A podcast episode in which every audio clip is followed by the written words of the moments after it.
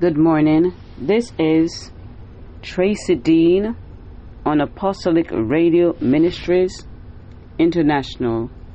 Again, this is Tracy Dean on Apostolic Radio Ministries International.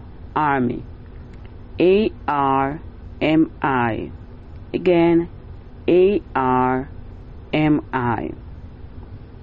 Today's episode will be on peace of mind in a disturbed world. Peace of mind in a disturbed world. How we maintain our peace of mind. Our speaker will be Evangelist Kemisha Simpson. Again, peace of mind in a disturbed world. Handing over to you, Evangelist, in Jesus' name. Hallelujah. Thank you, Jesus. Devotion comes to us this morning from Jeremiah 29, verse 11. For I know the thoughts that I think toward you, saith the Lord, thoughts of peace and not of evil, to give you an expected end. The Word of God is so powerful. Hallelujah. God is such a beautiful God, being the Alpha of our situation and the Omega. And it is reassuring on a morning like this to know that the God of glory knows the thoughts that He thinks towards us. You see, there are many persons who think negative about us. Hallelujah to God. But their negative thoughts cannot affect the positive thoughts that God has towards us. When the cabinet maker looks at a piece of board, he sees in it a dresser, a bed head, a, a, a, a table. When the welder looks at a piece of iron, he sees a gate. Hallelujah to God.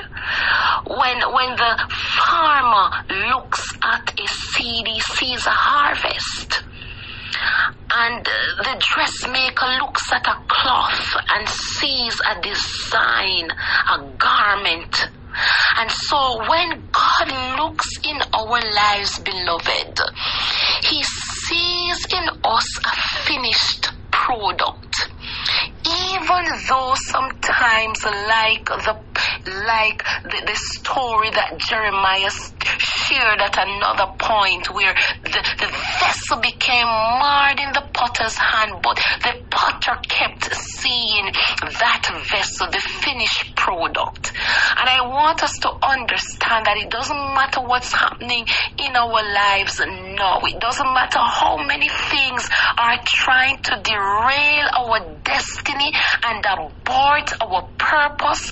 God knows the plan that He has towards us.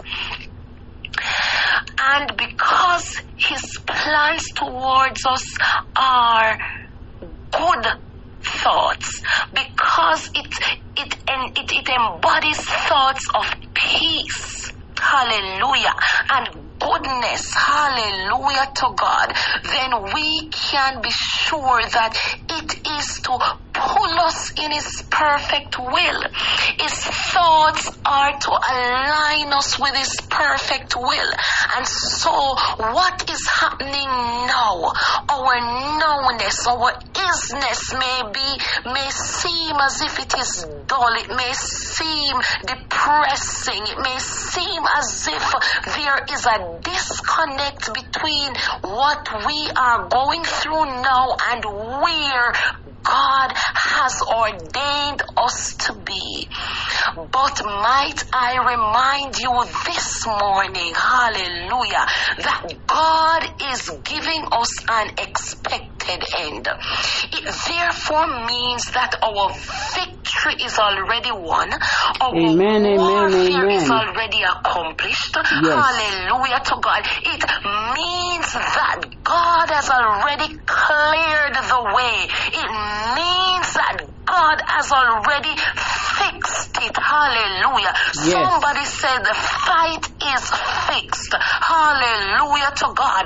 And Yes, Romans chapter 8 tells us that, nay, in all these things we are more than conquerors. More than when conquerors. we take this verse in context, the children, hallelujah to God, they were the children of Israel. They were taken captive. Hallelujah to God. And they were brought from Jerusalem unto Babylon. And of course, hallelujah, they were facing some trying times. But God said to Jeremiah, I know the thoughts that I'm thinking, hallelujah, Yes. towards my children. It doesn't matter what distraction come your way. It doesn't matter what comes along the journey. Hallelujah. Just remember, God knows the thoughts that He thinks towards you. And His thought is for you to walk according to His purpose in His will.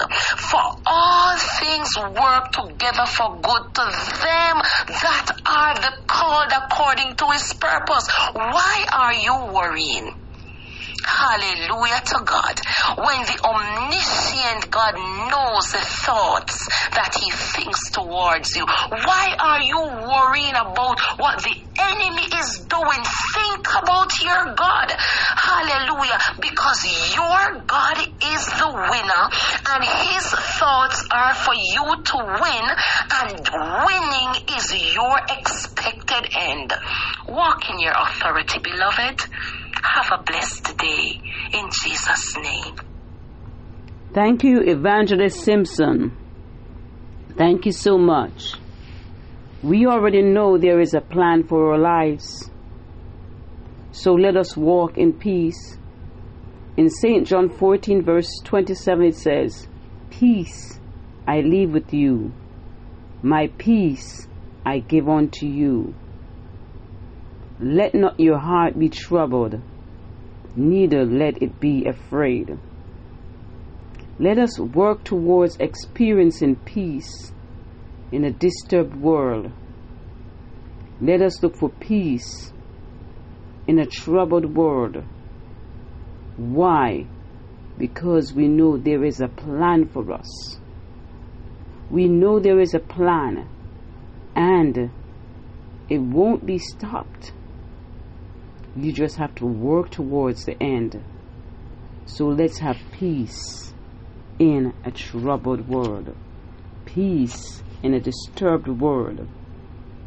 Jesus is the Prince of Peace. He brings harmony to all of us.